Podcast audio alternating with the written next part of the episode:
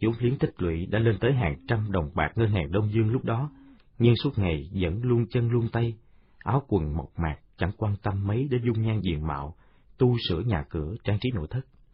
Đó là trường hợp của vợ chồng chủ hiệu phở hàng quạt, hay cụ thể hơn là hiệu phở bà Ba Béo, hoặc hiệu phở ông Hai Sức, cái tên do khách ăn quen đặt do. Thế kỷ 17-18 tại Thăng Long có câu, nhà buôn trên cạn, hàng dạng trên sông. Nhiều ký giả giáo sĩ phương Tây đến, dưới Thăng Long như thành phố vên của nước Ý đại lợi, đi lại Phật lớn bằng thuyền, hoặc kinh thành nửa nước, nửa đất. Đúng vậy, dân số kinh thành lúc đó, một nửa sống ở các phố phường và làng mạc xung quanh, còn một nửa sống trên những con thuyền đây đó, trên những dòng sông. Trước năm Quý Dậu 1873, Tây hạ thành Hà Nội lần thứ nhất, con thuyền câu cơm của gia đình bà đã bị tên lái buôn gián điệp đồ phổ nghĩa, cướp không để chở muối lên dân Nam Trung Quốc. Kỳ cấp nhiều năm sau, bố mẹ bà mới mua lại được con thuyền khác. Tây Hạ Thành, Hà Nội lần hai, năm nhâm ngọ 1882, con thuyền đó lại bị chúng xung công mất đức. Cái nhà bà lên cạn. Ở đâu một gian bếp một nát của một bà con trong họ ở phố Hàng Quạt. Lúc này bà đã lớn khôn, hàng ngày tráng bánh cuốn bán rong phố phường. Pháp sang, nhất là những năm chuẩn bị khởi công cầu Đu Mê Long Biên, bắc qua sông Hồng. Ngoài bến bãi, người lao động bốc vác tập trung rất đông, nhu cầu quả bánh tăng hẳn lên. Bà nhằm nơi đó bán món quà sáo trâu. Sáo trâu chan với bún là món ăn cổ truyền ở nông thôn thành thị dân dã, ấm bụng lại rẻ tiền. Mỗi sáng hai vợ chồng bà khệ nệ gánh ra bãi sông một nồi đồng cỡ ba mươi đựng nước sáo và hai thúng lớn đựng bún sợi và bát đũa, mắm muối gia vị. Đến trưa đã hết veo. Buổi chiều hai vợ chồng mua bán, chuẩn bị cho gánh hàng hôm sau. Cứ thế, cứ thế dần già, hầu bao của bà nặng dần. Thấy lợi, nhiều cánh sáo trâu, quả bánh khác đến cạnh tranh, người ăn cũng ngày một đòi hỏi chất lượng phải ngon hơn. Tây sang họ không ăn thịt trâu mà ăn thịt bò, xuất hiện ở các phố cửa đông cửa nam mấy hiệu bán thịt bò. Trước đó dân ta, nhất là các bà các cô không ăn thịt bò, cho là nóng và gây. Thịt bò lúc này chỉ bán được cho quan chức người Pháp và một số nhỏ thầy thông, thầy phán người ta, bắt đầu làm quen với món bít tết, thịt bò xào. Do vậy các cửa hiệu nói trên thường bị ế. Một buổi chiều tối nào đó, chính bà ba béo cũng chẳng nhớ rõ. Có gì qua cửa nam, Bà nhìn vào cửa hiệu nọ vẫn còn thấy treo lủng lẳng mấy cái đùi bò và một đống xương lù khù bên dưới. Bà nghĩ, ta thử mua về, hàng ế, nhất là đống xương kia, chắc phải bán rẻ, thầy món sáo trâu bằng món sáo bò xem sao. Mấy ngày liền, món xào bò ăn với bún không hợp khẩu vị khách ăn, ế thừa phải gánh về nhà. Ông hai sẹo chồng bà đã nản lòng, nhưng bà vẫn kiên trì hay ta thay bún bằng bánh cuốn mỏng thái nhỏ lá mía. Hôm sau, cánh hàng của ông hai sẹo, gồm nửa bún nửa bánh cuốn mỏng thái sẵn. Quả nhiên, nước sáo bò chan vào bát bánh cuốn mỏng lạ miệng, lại hợp khẩu vị khách ăn. Từ đó, bà bỏ hẳn bún sợi, toàn dùng bánh cuốn mỏng. Đắt khách như tôm tươi, loáng chốc đã hết hàng mà vẫn còn nhiều người tiệc đến. Bà bán một buổi, vợ chồng bà tăng lên hai buổi, sáng chiều mà vẫn thấy thiếu. Tiếng đồn món quà sáo bò thơm ngon, béo ngọt lại rẻ tiền từ bến bãi, loan vào 36 phố phường. Một nhà báo trẻ người Hà Nội liền ra bến sông nếm thử món sáo bò của bà, thấy quả là ngon thật. Một số quán đầu ghế trong phố bắt chước bà làm quà sáo bò ăn sáng, thu hút được đông đảo người đến ăn hoặc mua đem về nhà. Bỗng dưng một buổi sáng, người Hà Nội đang tìm quà điểm tâm, thì nghe tiếng một tiếng rao quà lạ lạ. Nhục ngầu phấn. Thiệt ra một bác khách trú đã bắt chước làm quả sáo bò này. Nếu mấy quán sáo bò đầu ghế bán cố định ở trước cửa nhà, thì sự nhạy bén của bác khách trú này có lợi hơn là tính cơ động. Khách ăn có thể gọi đến trước nhà mình để mua, gánh hàng rong của chú khách gồm hai bên gánh, một bên đặt nồi sáo bò, dưới đấy có bếp lửa than lom dom, đảm bảo nước sáo luôn luôn nóng. Một bên có ngăn kéo ra đống dạo đựng thịt đã nấu chín trong nồi sáo, và một giá đỡ thúng đựng bánh cuốn, mỏng thái nhỏ. Bên mặt ngăn, ngang tầm tay đặt thớt thái thịt, và dịu ô đặt chai nước mắm, giấm ống tre có mẫu que nhỏ đựng hồ tiêu bột, ớt thái nhỏ đựng trong bát. Ngoài ra là hành củ, rau gia vị, cho gọi gánh, nhục ngầu phấn. Đến trước cửa nhà, bảo làm hai bát chú khách bán hàng lau sạch hai bát chiếc yêu, đặt lên mặt ngăn, bốc hai nắm bánh cuốn nhỏ, bỏ vào một cái rọ bằng tre đang thưa sâu, hình nửa quả bí, có cán dài cầm để nhúng vào một ống tròn nước trắng đun sôi, trần cho mềm, nóng sợi bánh, rồi chia đều ra hai bát. Rút trong ngăn kéo ra một súp thịt chín, chú khách dùng dao thái ra nhiều lát thịt mỏng, đặt lên mặt bánh, rảy qua lỗ nhỏ ở nút miệng chai một ít nước mắm. Dấm xong, rắc dài lát ớt đỏ, dài lát hành củ, dài ngọn rau thơm. Cuối cùng là động tác chan nước sáo vào đầy hai bát, bưng vào nhà cho khách. Đúng là món sáo bò của bà ba béo, tôi đã ăn thử rồi. Suy nghĩ lát lâu nhà báo trẻ nói với người bạn thương gia. Cái giỏi của mấy anh Tàu là họ nghĩ ngay ra việc đi bán rong đến tận cửa nhà. Ê, tôi đã ăn của mấy gánh bán rong của mấy người mình, hệt như thế này. Rau là sao bờ? Chỉ mấy hôm sau lại thấy họ rau như cái anh Tàu này, nhục ngầu phấn à. thế mới tức chứ. Gặp á, mình hỏi sao? Họ bảo là sáo bò ơ, rau nghe nó cục lũng quá. Còn nhục ngầu phân có thể à, à, à, ngân nga kéo dài từ đầu đến giữa phố luôn. Nhà báo nối lời, thảo nào, tôi vừa đọc một bài phóng sự của một ký giả thuộc địa người Pháp, à, nói đến uh, súp à, mới có ở thủ phủ Hà Nội rất ngon, không kém giữa bên Tàu. ha thì ra là vậy. Người thương gia nói giọng bực bội. Cứ cái gì đẹp ngon lành không phải của họ là họ gán ngay cho người Tàu. Bậy thiệt. Dân mình, khối người, cũng tưởng lầm đó là món quà của khách trú nghĩ ra. Trong ngôn từ, nhất là từ thương mại từ được đơn giản quá, nhục ngột phấn ơ, rút ngắn thành còn nhục phớn ơ, cuối cùng là phớn phớn phớn phớ ơ rồi là phở.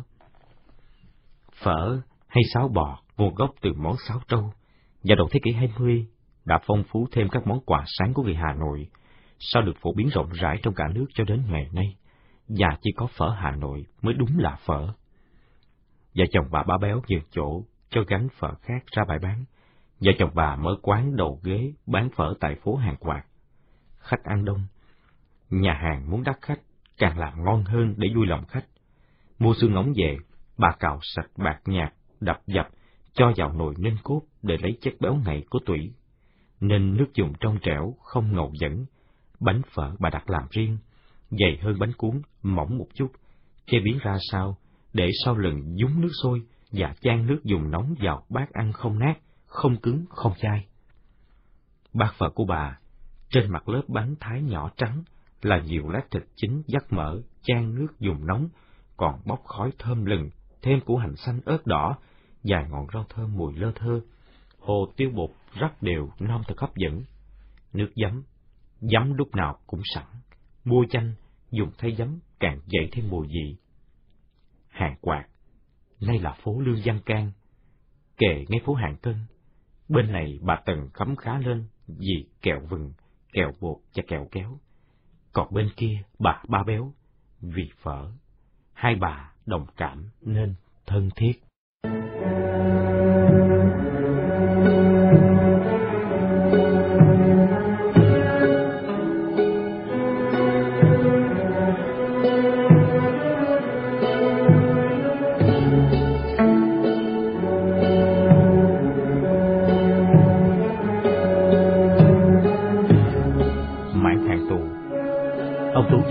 Ra khỏi trà gian quả lò Hà Nội, ông sững sờ không nhận được ra người con trai ông đến đón về.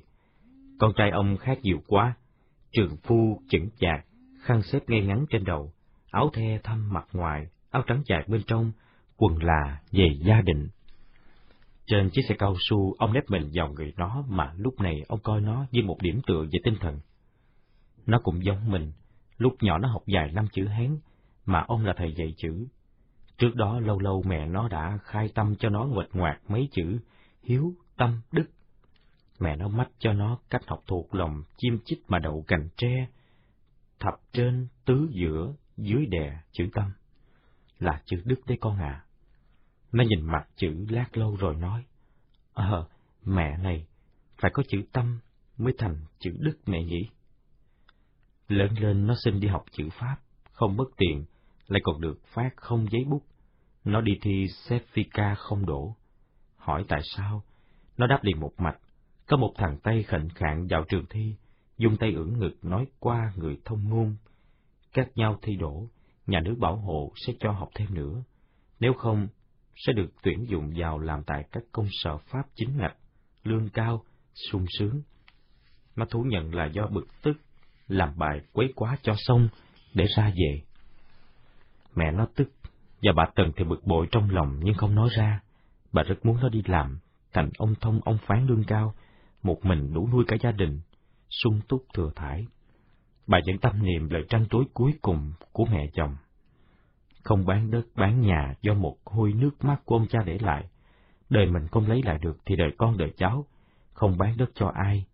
Nhiều bạn cùng đi thi với nó, đổ rồi thành ông phán ông tham, đến chơi nhà, khiến bà mẹ càng nuối tiếc. Có lần bà nói ra miệng nỗi nuối tiếc của bà với nó. Nó đáp, thưa mẹ, cùng lứa tuổi bạn học với nhau, họ nói với con nhiều điều, con nghe không chịu được, làm đầy tớ cho chủ pháp nhục nhã lắm mẹ. Nó nói tiếp, ra đường là ông thông ông phán, bảnh chòe, xe nhà đưa đi đón về. Nhưng đến công sở, ngồi vào bàn giấy, công việc thì ít, tán láo thì nhiều, chỉ cần nghe thấy một tiếng kẹt chân ghế của tên xếp tay ở buồng bên cạnh là hốt quảng, tái mặt, im thinh thích, giờ cầm bút ghi ghi chép chép. Thằng xếp đi qua cửa buồn, tưởng là các thầy nhà ta chăm chỉ cần mẫn lắm. Ông Tú thì dựng dưng cho việc nó làm bài thi quấy quá cho xong chuyện. Cũng như ông, có chịu đi thi lấy bằng cử nhân để được tiếng là ông cử bà cử. Lần này ông hỏi luôn. Thế con định làm việc gì nào? Bà vợ nối lời liền. Để còn có tiền giúp bố mẹ các em nữa chứ, con lại đến tuổi lấy vợ rồi, phải có gì đủ nuôi vợ con chứ. Nó thẳng thắn đáp. Con thích một nghề tự do. Có tự do thì mới giữ được nhân phẩm trong thời buổi nhiễu như này. Con nói rõ hơn cho bố mẹ nghe, đó là nghề gì? Dạ thưa, một nghề có tính chất văn hóa, làm báo dịch sách, Dòng hồi tưởng của ông Tú lùi xa dần, đồng lại ở một ấn tượng khó quên về người con trai cả của ông khi nó mới sáu bảy tuổi. Nó và thằng em thứ hai ngủ chung một giường dán và hay bị tuột xuống đất. Một hôm ông vào thấy nó, và cả hai cái gối đều ở sát chân giường. Nó vẫn còn ngủ say, ông lay nó dậy, vừa mở mắt nó nhìn ông nói luôn, dân ta chỉ muốn ngoi lên. ông giật người lên, cảm thấy như có một cái gì thuộc thế giới tâm linh bật qua miệng một đứa bé, sớm ra, chứ có cái gì vào bụng. Đời mình chẳng còn làm gì được nữa với thằng Tây, phải là đời chúng nó. Ông nghĩ nhẹ nhõm cả người. Chiếc xe cao su dừng lại trước cửa hiệu An Vinh, phố Hàng Cân. Giờ con ông Tú, một số bạn tri ân chờ đợi từ sáng, ù ra cửa cầm tay ông vào nhà. Cô gái út hồng ngọc khóc quả lên, Bà Tần lấy khăn lau nước mắt. Những người khác tuy miệng cười nhưng mi mắt đều rơm rớm, quên cả xúc ấm pha trà. Thấy vậy nhà báo chân phương to giọng nói. Bố được về, cả nhà phải vui lên chứ. Một ông cử bàn đồng môn dông tú phù hòa lên. Đúng là khóc như thiếu nữ du vi nhật. Đạt tú bạn của nhà báo, người cùng phố nói. Xin phép bác, cháu thấy lúc này đúng là khóc gì hết cơn bỉ cực đến tuần Thái Lai, cũng lại khóc. Bà ba béo cười hơ hớ nói. Gớm các nhà nho lúc nào cũng chữ nghĩa, tôi đã dặn ông già tôi sẵn sàng một mâm phở, tôi về bảo mang sang ngay. Tiếng cười rộ lên, không khí trở nên vui vẻ ấm áp. Khách khứa đã nhanh chóng ra về. Việc đầu tiên của ông Tú là rửa mặt thay áo quần mới để kính cáo gia tiên. Án thờ đèn nến sáng bập bùng, khói hương nghi ngút, xôi gà trái cây đầy đủ. Ông chắp tay đứng rất lâu trước bàn thờ, miệng lẩm nhẩm khấn khứa. Giờ con đứng né sau lưng ông cũng thành kính lễ giá gia tiên. Khấn giải xong, ông Tú bước sang buồn bên, dành riêng cho nhà báo chân phương làm việc học tập. Toàn sách là sách, một thư viện nhỏ, ông thấy vui vui, một gia đình thi thư kẻ chờ. Ngoài án thờ, không thể thiếu được những giá sách. Ông lật dở một vài cuốn sách chữ Hán trên từng ngăn, Đại Việt Sự Ký Toàn Thư, Đại Nam Thục Lục, Đại Việt Hiến Chương Loại Chí, Dân Đài Loại Ngữ, ức trai di cảo. Nhà báo chân phương theo sát ông. Anh kiếm được những bộ sách quý này ở đâu từ bao giờ? Dạ thưa, sao Đông Kinh nghĩa thuật như bố đã biết? Tay đi bắt bớ sĩ phu lục soát nhà cửa tịch thu. Nhiều gia đình sợ liên lụy hoặc đốt đi, và bí mật đem đến phố hàng quạt bán cho họ làm quạt. Ông Tú thở dài căm phẫn, vì con nói tiếp. Con có người bạn có nghề làm quạt giấy, sách cổ sẽ thành đống ở trong nhà, còn đến lượt tìm thấy cuốn nào hay thì xin về. Còn bao nhiêu cuốn sách quý khác bị thiêu hủy trong dịp đó, con thấy tiếc vô cùng. Đau lòng chứ con. Nền dân hiến từ ngàn năm của mình, qua các phò sách của các bậc danh nhân lỗi lạc, đã bao phen bị quỷ hoại. Mấy thế kỷ trước là giặc Minh, nay đến giặc Pháp.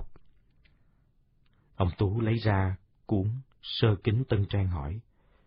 Cuốn này cũng trong đống sách ở hàng quạt à?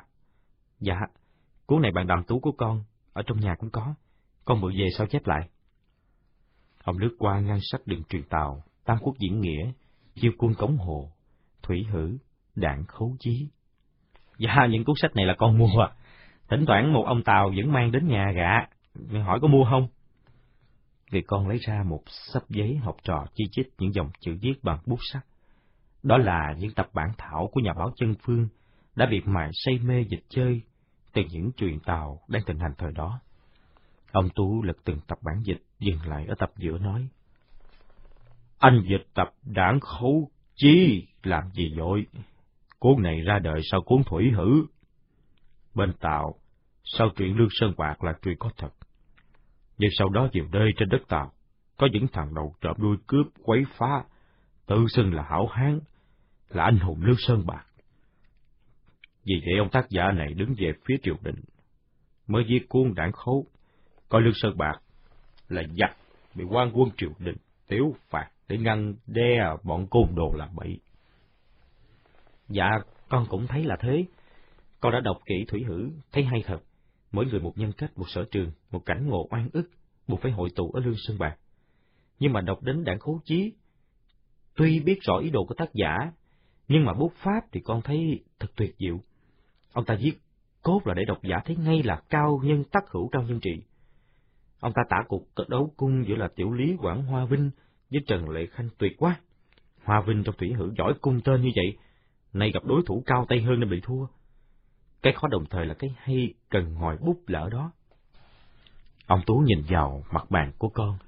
Anh đang định uh, dịch cuốn gì vậy? Hai cha con đến gần mặt bàn. Người bố cầm lên cuốn nữ quân tử bằng chữ Hán và tập bản thảo dịch vở của con. Biết người cha định hỏi điều gì, người con vội nói. Thưa, con dịch cuốn này là theo lời đặt hàng của ông Mạc Đình Tư. Ông ta vừa mổ một nhà in kiêm nhà xuất bản. Con dịch xong, đưa đến là ông ta in ngay, vì ông ta đang cần bố ạ. Ông Tú gật đầu, tỏ ý bằng lòng. Còn lúc cầm tập bản thảo dịch đạn khấu chí, ông hơi trao mày, thoáng ghép cho con là tài tử. Hai cha con quay lại các giá sách in bằng chữ quốc ngữ. Ông A lên một tiếng khi tìm thấy cuốn Chuyện đời sau của học giả Trương Vĩnh Ký. Ông lần lần cuốn sách trên tay nói, Thật lâu, bố và các bạn văn của bố cố công đi sưu tầm cuốn phi sa tập của cụ Hàng Thuyên Triều Trận. Cuốn đó là cuốn sách đầu tiên của ta viết bằng văn nôm quý lắm. Tiêu biểu sự tự tôn của dân tộc con ạ. À. Dạ thưa, Liệu nó có bị thiêu hủy hay biến thành quạt giấy rồi không? Ông Tú ngậm ngùi lát lâu mới cất tiếng. Ông chủ hiệu tàn bản liễu gian đường ở phố Hàng Gai, Tam Tứ, ven xuống thành Nam Nam Định, lên kênh Bắc, không thấy, có người mách hiệu sách ở Hoa Lư, gia đình một vị khoa bản. Ông lại cất công đến tận Hoa Lư tìm đến địa chỉ. Tới nơi mới biết là lão tri quỷ sở tại đã dùng quyền thế ép ông ta phải biếu hắn ta, để hắn ta cống nạp cho tên công sứ Pháp, coi như mất được một di sản văn hóa vô gia của ông cha. Ông Tú giải dài trang cuốn chuyện đời sau nói tiếp. Riêng y bố, trong văn chương ta có hai cái mốc son, đời sau nên nghiên cứu phân kỳ. Một là cái mốc chữ nôm với cuốn phi sa tập của cụ Hàng Thuyên. Hai là cuốn của cụ Trương Vĩnh Ký, mở đầu cho thời kỳ văn chương Hán Nôm, sang văn chương quốc ngữ như các anh đang viết.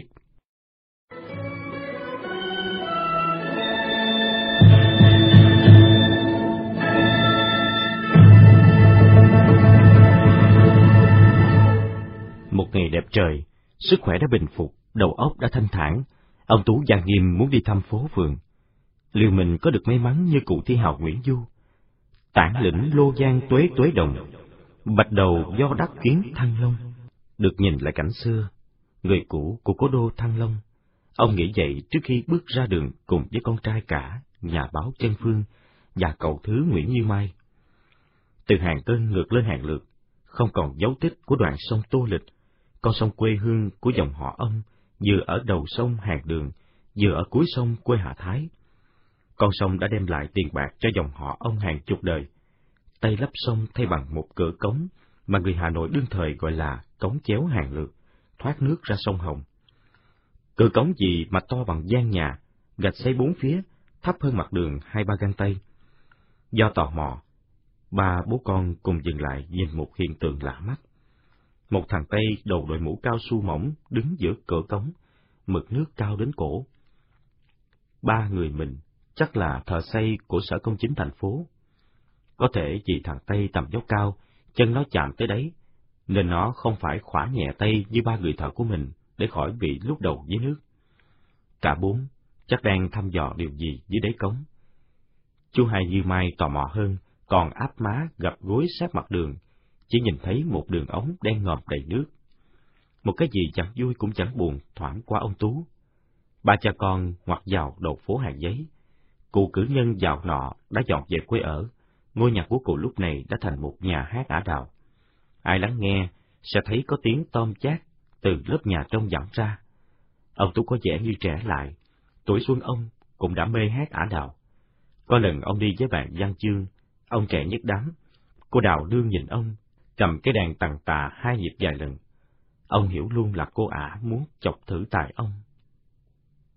Thằng nào, thằng nào, ông nhớ luôn dùi trống đánh mạnh hai nhịp một, tao, tao, tao, tao.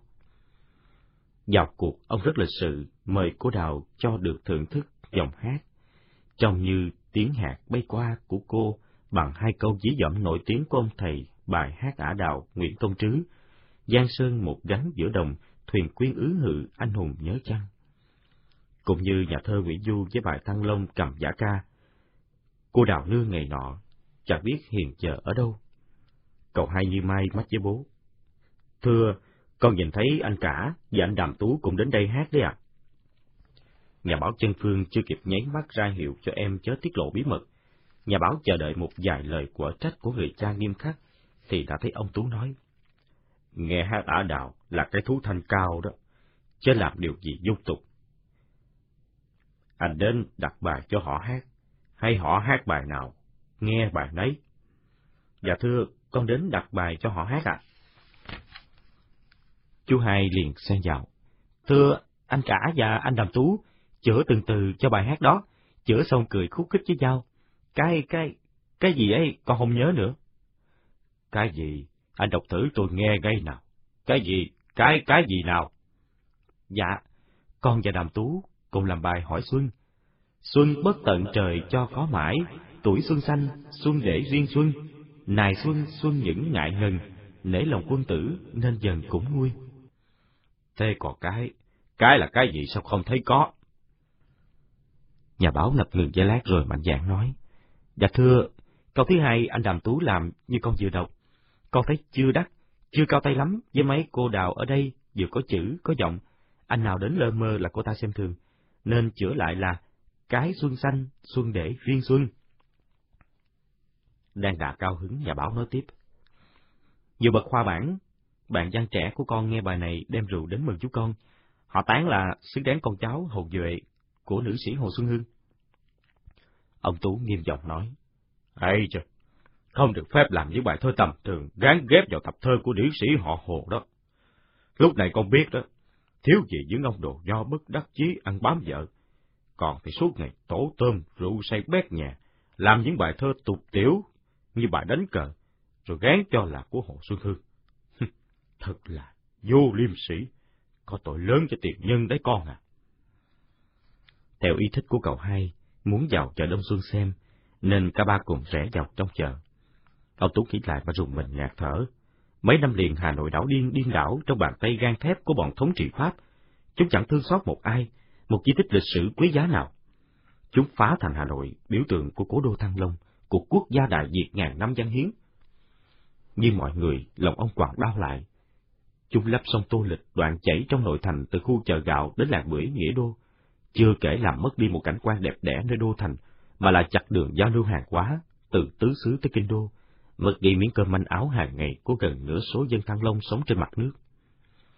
Chưa hết, đến cái nạn đuổi dân cướp đất bao xóm làng đã tồn tại bao đời, từ bờ Nam Hồ Gươm trở xuống. Thật khủng khiếp, khác chi một cái nạn hồng thủy. Hàng dạng hàng dạng người, già trẻ trai gái phải dắt díu bồng bế nhau đi tha phương cầu thực. Một số tràn vào phố phường ở nhờ bà con nơi xó bếp chuồng lợn, một số dắt nhau ra đê bãi cát sông Hồng dựng lều ở che nắng che mưa. Một số còn có máu mặt, tìm mua nhà mua đất. Dân số 36 phố phường bình thường chỉ nói một dạng, nay tăng giọt, nhà đất lên giá giọt giọt. Những người có lương tri, có tình máu mũ ruột rà, thương người như thể thương thân, lòng đau như cắt, vì tự thấy bất lực trước cường quyền tàn bạo. Nhiễu điều phụ lấy giá gương, người trong một nước thì thương nhau cùng. Liệu còn nữa không? Và ông đã tìm thấy ở bà Tính Sương và cô Tư Hồng. Ông và vợ ông đã gặp hai nhân vật này khêu gợi tình thương, cùng trong hoàn cảnh đau thương cuộn bách của bao con người chung dòng máu đỏ da vàng.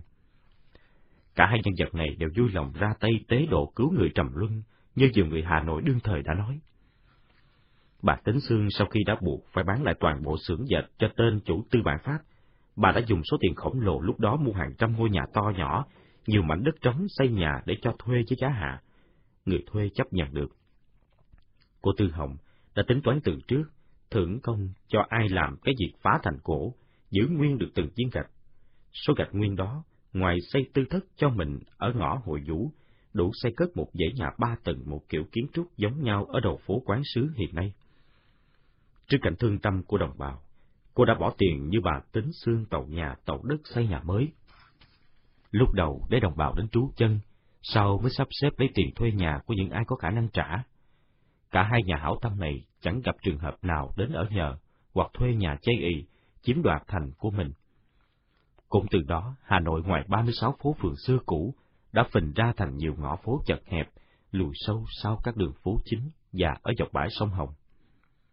Trong cơn hồng thủy bạo tàn đó, theo cách nói của ông Tú Gia Nghiêm, thì Hà Nội 36 phố phường cũng bị cuốn vào dòng xoáy thực dân chưa từng có, từ khi còn là cố đô Thăng Long. Từ chợ Đồng Xuân, ba cha con ông Tú đi dọc qua các phố Đồng Xuân, trước là hàng gạo, vì bà con đem gạo từ Kinh Bắc, đi thuyền đến bến đá Cầu Đông, giữa phố hàng đường, không đưa vào chợ Đông Thành, mà gánh bộ lên tụ tập ở đầu phố hàng đường. Bà con phố phường đến mua cho tiền.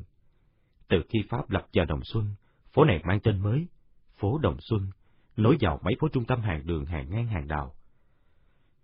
Trước, tại các phố lớn này, cửa hàng cửa hiệu bề thế, ba gian bề mặt, nhiều nhà buôn lớn còn có lối cổng bên hông để người gánh hàng thuê hoặc ngựa thồ ra vào khỏi phải đi qua cửa hiệu. ấy thế mà nay, cổng cũ rộng dài bước chân cũng thành cửa hiệu riêng biệt. Nhà rộng ba gian được bán đi một nửa theo chiều dọc để thành hai cửa hiệu. Sau các cảnh quan kẻ chợ 36 phố phường cổ. Nhà báo Trần Phương hỏi cha. Thưa cha, ở mấy phố này thì không có, nhưng ở đầu phố hàng giấy hay ngay ở phố hàng cân nhà ta, Cả hàng bạc nữa, vẫn tồn tại những ngôi nhà vô hẳn, một gian ra sát mép đường luôn đó. Nhà báo nhắc lại lúc chính quyền thành phố nắn lại lọc đường phố lát dĩ hè, mặt tiền các phố thẳng như nhau, tạo mỹ quan cho phố phường. Người cha thủng thẳng đáp. Nguồn gốc từ thời giặc mãn thanh chiếm thăng long năm mậu thân, giặc phá phách đô thành ghê gớm lắm. Sau cuộc đại phá giặc thanh năm kỷ dậu, vua quan trung vào thăng long, thì kinh thành đã bị tàn phá nhiều. Nhà cửa đổ nát, dân chúng chạy loạn mới về.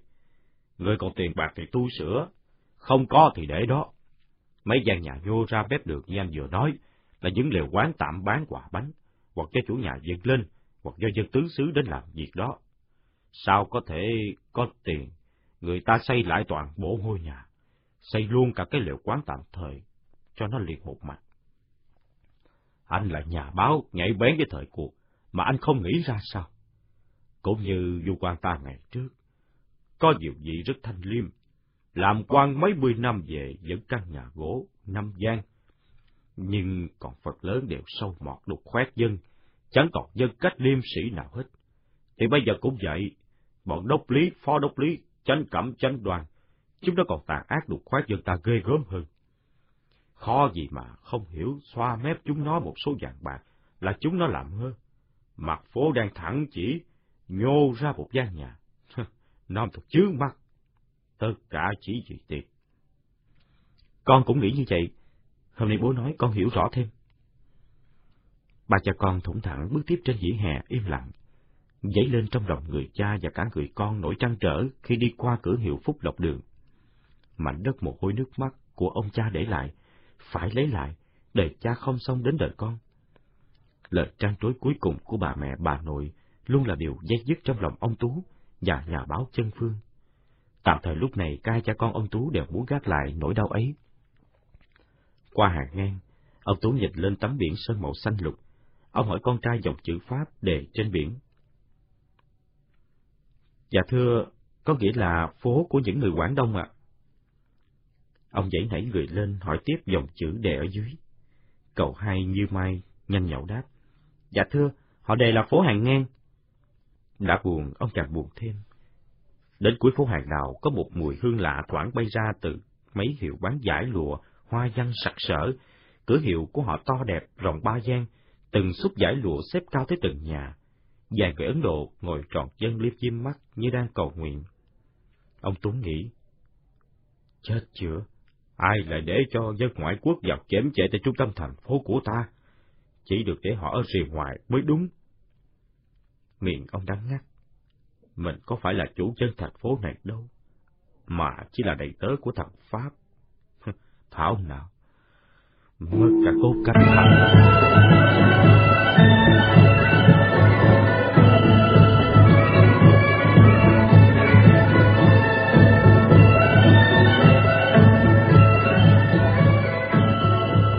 Ở tuổi ngoài ông Nguyễn Chân Phương đã làm một nhà báo trẻ trong giới báo chí Hà Thành ở đầu thế kỷ 20 này.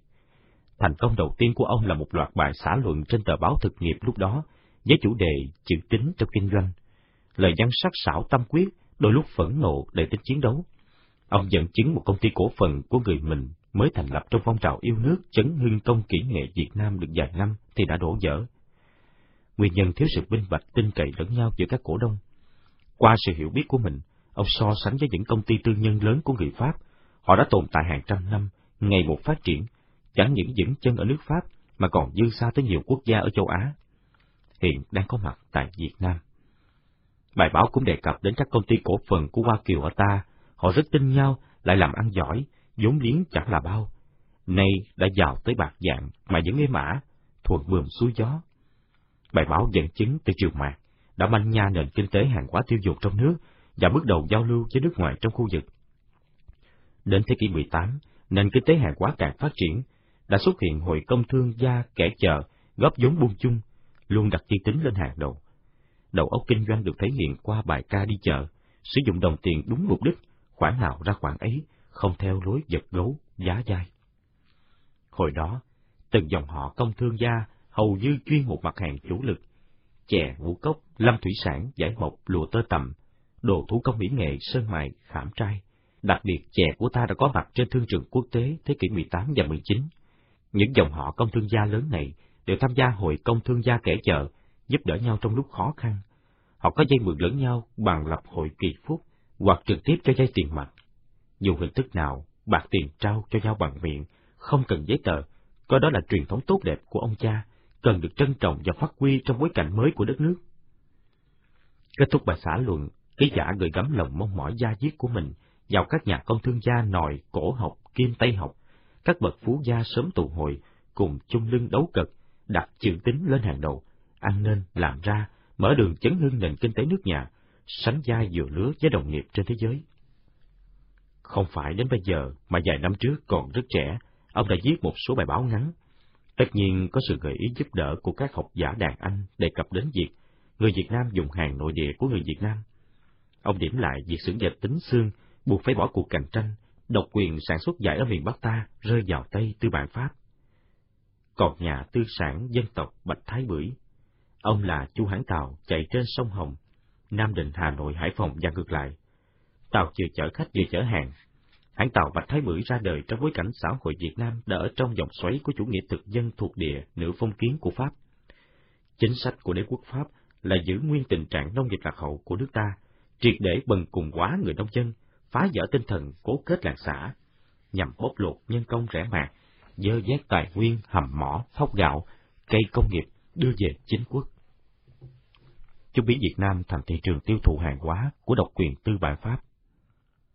Hà Nội, Hải Phòng ít nhiều được mở rộng, một vài thành phố tỉnh lỵ thị trấn đã mọc lên, những con đường liên tỉnh mang tên đường thuộc địa số 1, số 2, số 5, cùng với đường xe lửa, với hệ thống cầu cống đã vươn xa ra khỏi Hà Nội. Việc đi lại của dân chúng, giao lưu hàng hóa nơi này nơi khác ngày một tăng, xuất hiện nhiều giai tầng xã hội, công nhân, nông dân, dân nghèo thành thị, viên chức, trung tiểu thương, tư sản dân tộc. Chữ Hán đã phải dừng bước cho chữ quốc ngữ và chữ Pháp. Qua sách báo tiến bộ từ Trung Quốc, từ Pháp thâm nhập trong nhân dân ta, nhất là tầng lớp thanh niên Tây học đã tiếp cận những khái niệm mới về tự do dân chủ, bình đẳng, dân sinh, dân quyền. Nhiều tờ báo nửa chữ Hán, nửa chữ quốc ngữ đã ra đời. Việc mở mang công kỹ nghệ, kinh doanh thương mại, giao lưu với nước ngoài đã nằm trong tầm nhận thức suy nghĩ của người dân cấp tiến. Tất cả mọi việc đều ngoài ý muốn của bọn thống trị Pháp. Trước chiến tranh thế giới lần thứ nhất, tư bản Pháp chưa đủ sức bao quát được tất cả. Ông Bạch Thái Bưởi đã chọn đúng địa hạt mà tư bản Pháp chưa kham nổi, đó là việc chở hàng, chở khách từ Nam Định qua Hà Nội tới cảng Hải Phòng, có nhiều mặt hàng tới Hải Phòng để chúng xuất khẩu.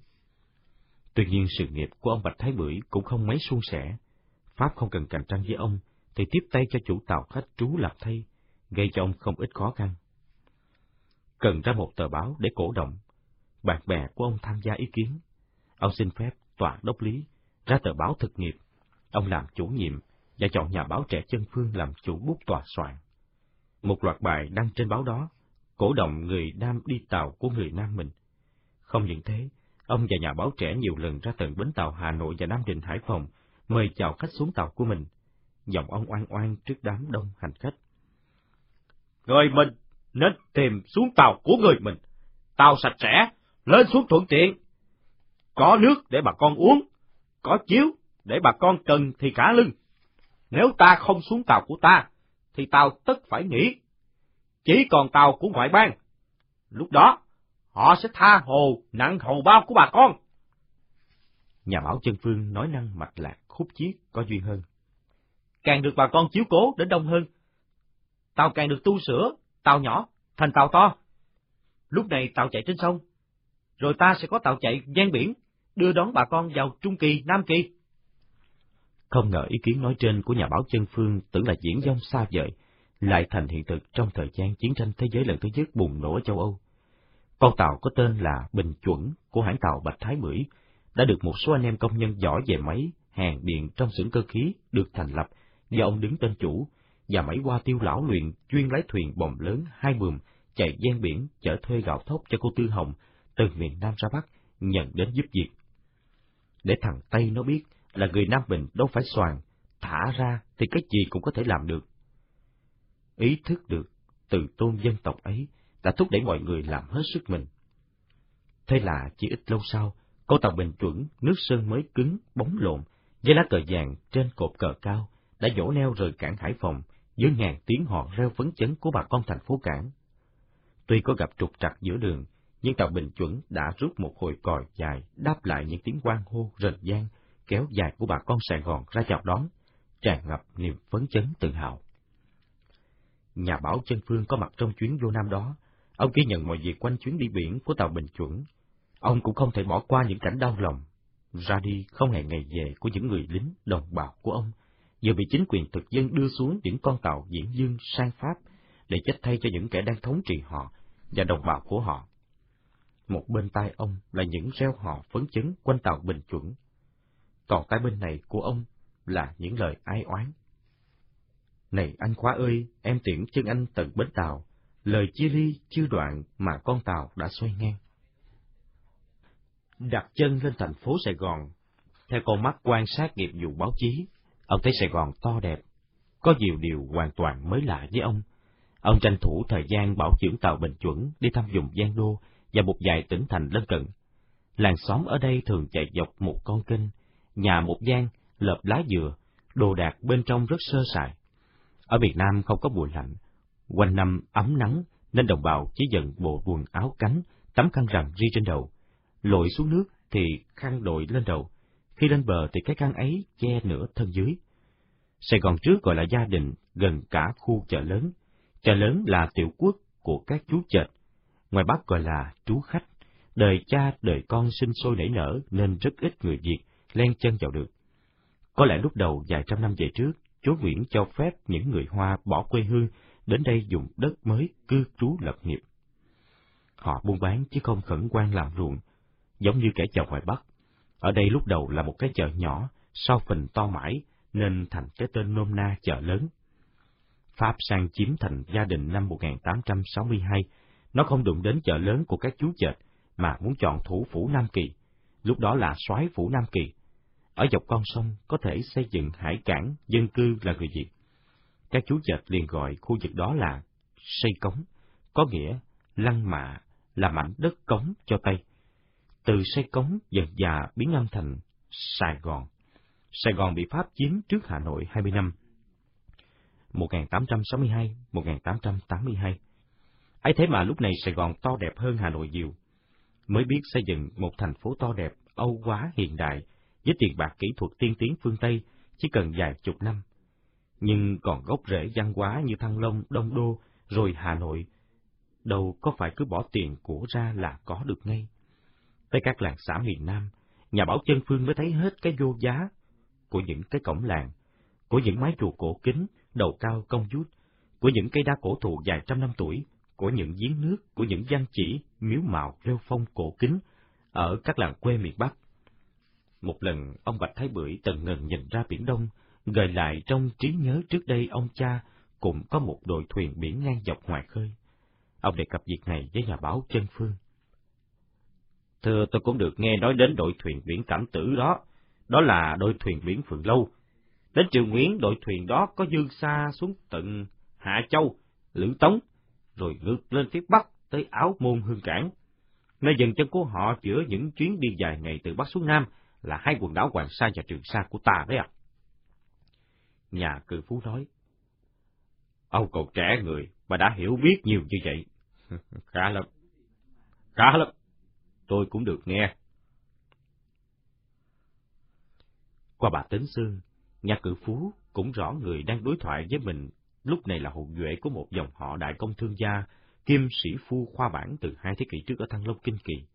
Ông muốn người đối thoại với mình từ bộc bạch thì hơn, nhưng nhà báo trẻ như cố lẩn tránh. Điều đó càng gây thêm ấn tượng tốt đẹp của nhà cự phú đối với nhà báo chân phương, một con người thông minh, đầu óc rất mới, nho nhã, tự tin, tự trọng. Ông Bạch Thái Bưởi nghĩ, gia dự anh ta bỏ quách chiếc áo the khăn xếp như mình. Dân độ âu phục thì hoàn toàn là một con người mới. Trầm tư giây lát, nhà cự phú nói tiếp. Giá tôi còn ở tuổi ông, tôi sẽ sang Pháp du học. Dân ta rất thông minh hiếu học, thiếu gì dân tài. Hơn đông là đằng khác chứ.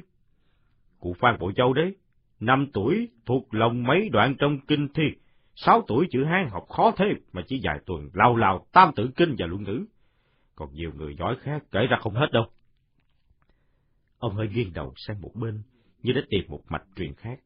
Ông nói, riêng chữ Pháp còn mới mẻ cho dân ta, học cũng rất giàu. Hay thế mà mà, tôi phục nhất là ông Nguyễn Trần Vĩnh, một thần đông. Nhà nghèo, ông ta phải đi kéo quạt ở lớp học một thầy dạy ở Yên Phụ thì phải. Chữ Hán, chữ Pháp toàn học lõm.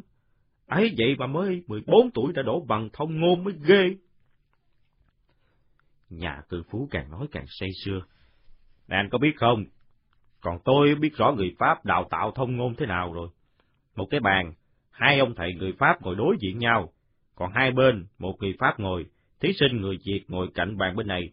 Cứ như vậy như vậy, người Pháp nói một câu, ta phải dịch liền, không được ngắt ngứ là ề à nha. Suốt buổi, hàng trăm câu, mấy trăm tiếng Pháp, mấy trăm tiếng Việt dịch lao lao một mạch Tức là phải rất giỏi, rất thông thạo, từ ngữ mẹo luật ra me, động từ, chủ từ, coi như là phải thuộc lào lào, cuốn tự dị la rút dây cọm của họ. Ngừng lấy hơi, ông Bạch Thái Bưởi lại nói, ông Vĩnh sinh năm nhâm ngọ. Nhà báo Chân Phương nói, đúng là năm Tây hạ thành lần thứ hai. Tôi được nghe ông Nguyễn Văn Vĩnh được cấp học bổng sang Pháp học về nghề làm báo. cũng hay, nghề báo chí ta cũng cần phải học. Tôi có gặp mấy anh lính thủy người Nam Kỳ làm thợ máy tàu buôn Pháp nè. Họ ra Hà Nội chơi, nói chuyện ở làng Ba Lê, có nhiều người Việt Kiều học giỏi lắm. Có ông như là Phan Văn Trường, ông Nguyễn Văn Vĩnh, ông Phạm Quỳnh, Bùi Quang Chiêu, và nhiều lắm. Họ còn nói rõ là có lần họ đến chơi nhà ông Khánh Ký, mở cửa hiệu chụp hình ở thủ đô Ba Lê, tao nó đông khách lắm. Hôm đó, họ gặp ông Phan Văn Trường đàm đạo với ông Phan Chu Trinh, và một thanh niên có cái tên là lạ. Cánh thủy chúng tôi quen gọi là anh Ba. Họ nói riêng với tôi là anh Văn Ba hoạt động cách mạng ngay tại thủ đô nước Pháp. Sau bữa cơm chiêu đãi của nhà cự phú, ông Trần Phương nhận lời cộng tác với ông Bạch Thái Bưởi, gọi vốn mở rộng công ty tàu thủy Bạch Thái Bưởi và thu xếp với nhà cự phú Nguyễn Trọng Thu chuyển nhượng tờ báo thực nghiệp cho ông Bạch Thái Bưởi. Ông Bạch Thái Bưởi nói, ông vẫn đảm nhiệm chức chủ bút. Còn ngay phải là chủ nhiệm. Suy nghĩ giây lát, ông Bạch Thái Bưởi nói, tôi đã đến nhà bà Tư Hồng, định mời bà ta hụt vốn Bà này liền chỉ lắm. Hỏi tuổi, tôi vừa nói xong, bà ta phán luôn một câu là, cậu còn kém tuổi tôi đó. Thế có chán không? Tôi xem bà này có chí làm giàu, nhưng làm giàu theo kiểu đàn bà. Cũng có thể bà ta chưa tin tôi. Nghe nói bà này có quen biết với gia đình nhà ta, nhờ ông thử đến thuyết phục bà ta hãy hùng vốn vào công ty. Được, tôi sẽ đến. Có điều hùng vốn trong công ty phải có sự tin cậy hoàn toàn vào nhau. Tôi thấy chữ tính trong kinh doanh của người mình xa suốt quá. Khá lên là sẵn sàng hất cẳng nhau, lừa lọc nhau. Tôi sẽ còn phải viết nhiều bài báo về chữ tính trong kinh doanh nữa.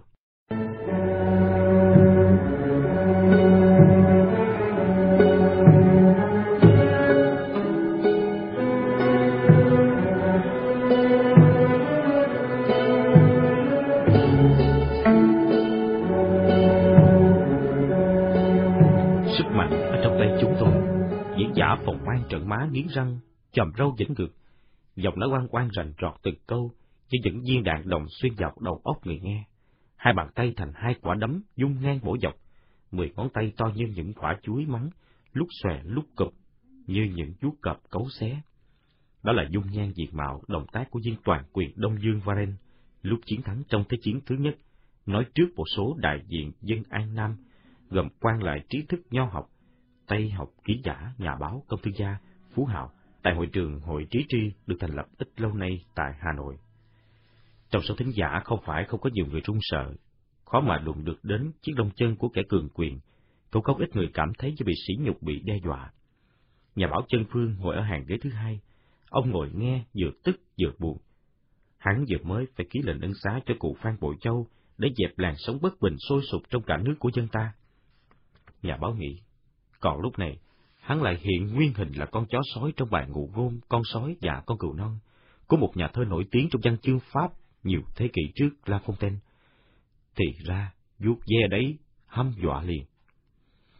Dòng suy tưởng của nhà báo lùi xa vào điểm mốc lịch sử nước nhà 500 năm trước. Đất nước rơi vào ách đô hộ của bọn đại hán Triều Minh bên Tàu.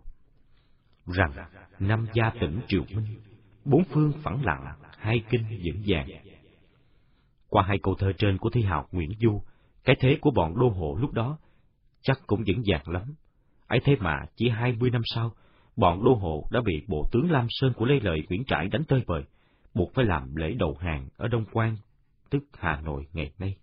Hai mươi năm minh thuộc chỉ là một vết hoen ố trong lịch sử anh hùng quật cường của dân nước Đại Việt. Còn lúc này, đến bao giờ mới tẩy sạch được vết hoen ố Pháp thuộc? Sức mạnh trong tay chúng tôi, người Pháp, như trăm ngàn mũi kim nhọn chăm chích thấu tim can ông. Giặc Pháp đã từng chặt đầu các vị thủ khoa huân hoàng qua thám, xả súng bắn vào những người dân cày biểu tình đòi giảm sưu cao thuế nặng ở Quảng Nam, Thái Bình. Đến giờ chắc chúng sẽ thẳng tay đàn áp hơn nữa. Ông nhớ lại cái ngày ông có mặt tại sân bay Bạch Mai. Hôm đó là nhà báo được giấy mời đến sân bay Bạch Mai ở ngay Hà Nội, đón lực lượng không quân Pháp sang tăng cường sức mạnh quân sự, bảo vệ năm xứ Đông Dương sau Thế chiến thứ nhất. Ông sang để xem sao, quy mô của sân bay với những đường băng phẳng lì làm ông chạnh buồn, nghĩ đến kỹ thuật tối tân của chúng. Sân bay đông người, đủ mặt chức sắc Pháp Nam tai to mặt lớn, thống sứ Bắc Kỳ, đốc lý, phó đốc lý Hà Nội, giám đốc bưu chính Đông Dương, phó dương Bắc Kỳ họ Hoàng. Những nhân vật này ông đã có dịp gặp mặt họ đến dự tiệc rượu mừng tại tư thất của Tư Hồng. Thêm vài khuôn mặt công thương gia Hoa Kiều, những bộ âu phục đẹp đẽ thẳng nếp lạ, những bộ lễ phục Nam Triều gấm hồng gấm loan qua chữ thọ súng xính, những bộ quân phục sĩ quan hùng dũng mề đây, tua vàng ống ánh trước ngực. Lại nữa, mấy quý phu nhân mắt xanh môi đỏ, áo váy lướt thước và chấm gót, uống a uống éo, họ đứng gọn một góc không dính dáng gì đến số dân An Nam Mít, gồm nhân sĩ trí thức công thương gia. Nhà văn nhà báo Tân Học, Cựu Học ăn bận công lê, còn phần lớn là quốc phục. Nhà bảo chân phương thì lúc nào cũng như lúc nào, khăn xếp áo the dài, giày gia đình, ngày mưa ngày nắng, thêm chiếc ô lục soạn. Trong lúc chờ đợi người ta, cũng bày thuốc lá, nước chè và rượu ra chiêu đãi. Nhà bảo chân phương có tìm hiểu sự liên lạc giữa người ở mặt đất và phi công lái máy bay trên trời. Ông đã đọc sách kỹ thuật bằng chữ Pháp và hiểu thế nào là telephone và liên lạc không bật dây. Trước khi đến đây, ông đã tranh thủ vào thư viện tìm hiểu động cơ máy nổ xe ô tô và máy bay. Bỗng có tiếng ồn ào chuyển động giữa các khối người, hai chấm đen hiện lên nền trời xa xa, to dần, đó chính là hai chiếc máy bay. Nó liền hai dòng trên sân bay, ông nhìn rõ đầu viên phi công thò ra ngoài nhìn xuống đất. Chúng lần lượt hạ cánh xuống đường băng, chạy thêm một đoạn dừng lại trước khối quan chức Pháp cách một khoảng an toàn. Mấy viên phi công áo bằng da chích cấu, quần chích đóng ra khỏi máy bay, chạy đến đứng nghiêm trước mặt viên thống sứ. Họ lần lượt bắt tay khối quan chức Pháp Nam.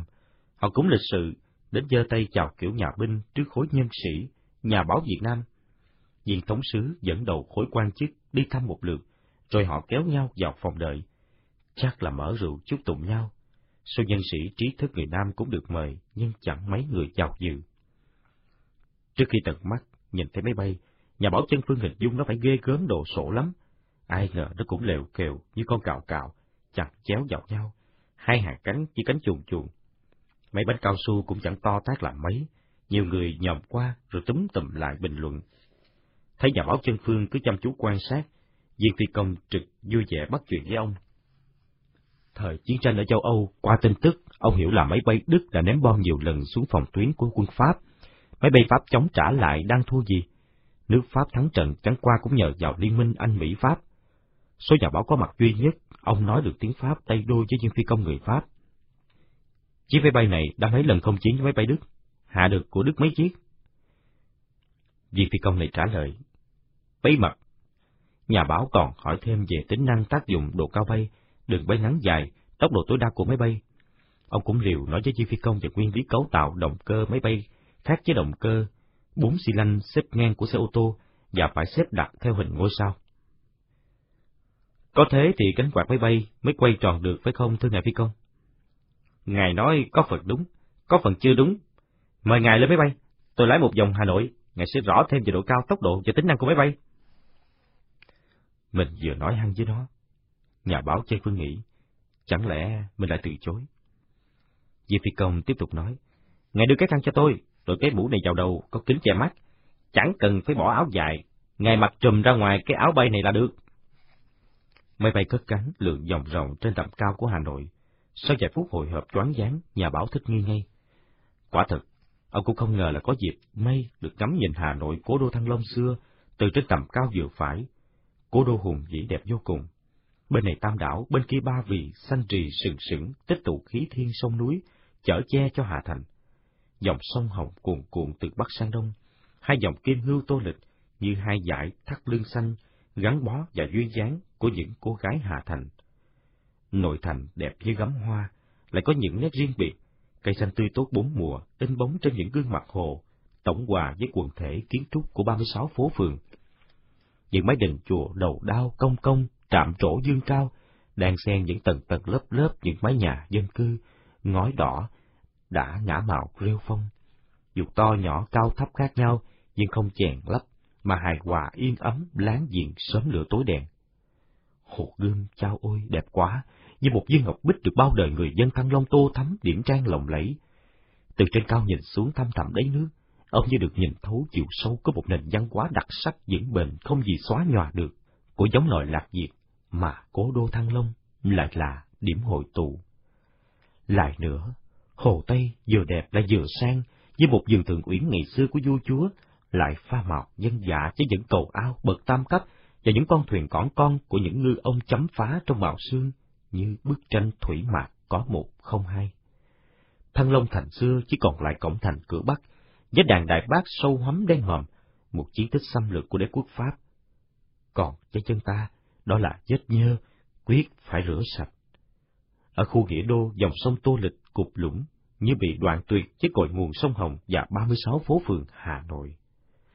Tim ông như ngực đập, lòng tê tái, miệng đắng ngắt. Dưới đất xe cộ, người người đi lại, rất nhiều cánh tay dơ cao dãy dãy, dục đến trong ông một ý nghĩ làm ông nghẹn thở. An phận thủ thường với kiếp nô lệ giấy chào nó thì không sao, còn cứng cổ chống lại nó, sẽ có ngày bom đạn của nó xả xuống đầu. Thằng toàn quyền nó đe dọa đâu chỉ bằng lời nói, mà bằng súng đạn liên thanh đại bác máy bay, tàu chiến, tàu bò đấy.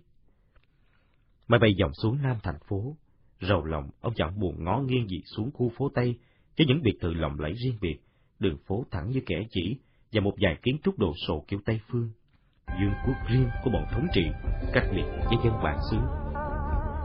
Một thời gian dài, ông Chân Phương nhức nhối và lời đe dọa của viên toàn quyền đó.